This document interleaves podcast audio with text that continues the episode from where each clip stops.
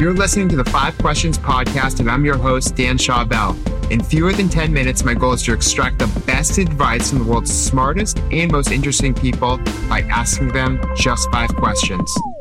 My guest today is actress, producer, and author Patricia Heaton. Patricia is best known for her starring roles in the sitcoms Everybody Loves Raymond, The Middle, and Carol's Second Act. In this episode, you'll learn about how her mom's death impacted her life how she's reinvented herself, overcome obstacles, and why being both a leaper and a planner has led to her success. How did the death of your mom during your childhood affect how you see the world, your work ethic, and life choices? The death of my mom was what I consider to be what C.S. Lewis calls a severe mercy because it gave me at a very young age a sense of my own mortality and the fleetingness of life. I've always felt that life needed to be lived because you didn't know how long you have. And I think that's probably part of why I pursued acting when there was no one around me necessarily encouraging me to do it. And I also think it prepared me for things like this pandemic that we're in right now, because I've always known since I was 12 that bad things can and will happen in life. It's just a matter of when. When the pandemic hit, I thought, oh, I was wondering when the next bad thing was coming, and here it is. So I wasn't as taken aback by it as some others might have been because I've already experienced terrible loss in my life. And most people struggle during major life transitions because as humans, we fear and are uncomfortable with change. How did you overcome the mental and emotional obstacles you faced as you transitioned from your first to your second act and then commit to pursuing your new goals? I have always had a love of adventure. And when I came out to Hollywood, I read a couple of books. One was called Final Cut about the making of Michael Cimino's movie Heaven's Gate, which was a disaster. And I was so fascinated by the way, the crazy way that Hollywood works. And I just felt I had to see it firsthand. I wanted to be in this crazy world because nothing ever stays the same. And every day something new happens. Even if it's something bad, it's something different and it's not boring. So I think by my nature, I enjoy a challenge. It makes me feel alive. And so for me, trying something new is invigorating as opposed to being a scary thing. And there's always something new in acting. Even the most successful person is going to lose their job at some point. You know, Raymond ran for nine years, but at nine years, I was out of a job again. It's a little terrifying, but I'm looking forward to the next thing. So I've been a little bit blessed with a sense of adventure, uh, and I find change exciting. And like my dad and his brother, I'm a lifetime worker with no plans to retire because I believe that being productive is good for our mental health. Yep, I assume I you would agree. I uh, totally agree. I can never. Yeah, I have a business manager that says, "Well, you know, we have to save for your retirement," and I keep saying, "We're not retiring. If someone will hire us, we will work because we love our work." And you recently said that you want to die on a soundstage. But what yes. what mo- but what motivates you to continue to stay productive, juggle multiple projects, and challenge yourself? For some reason, I feel a bit unmoored when I'm not working. Now, that can be either a good thing or a bad thing. I don't get my identity or worth as a human being from my work. So I can be out of work and know that I can still contribute to the world.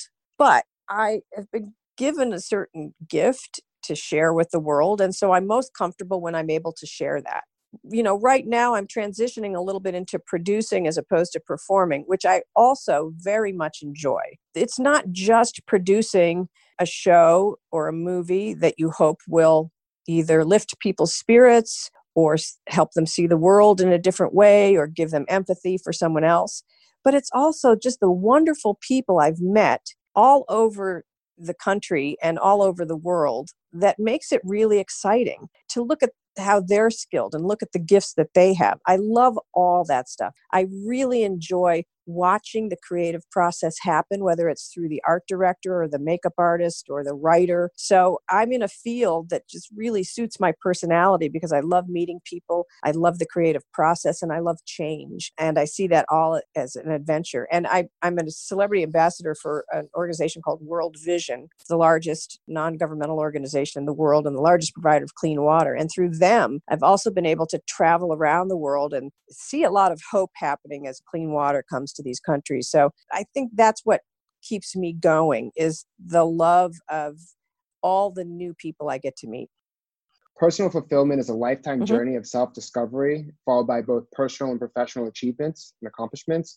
How has mm-hmm. your humanitarian mm-hmm. efforts made you more personally fulfilled and shaped this next phase of your life?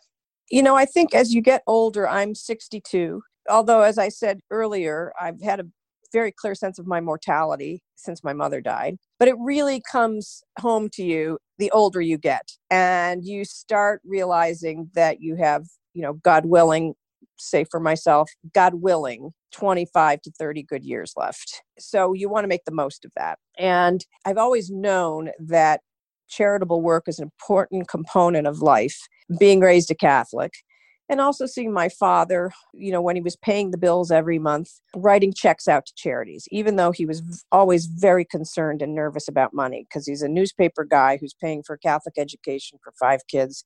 And, you know, it was a struggle, but he always contributed to charity nonetheless. So that was a lesson for me.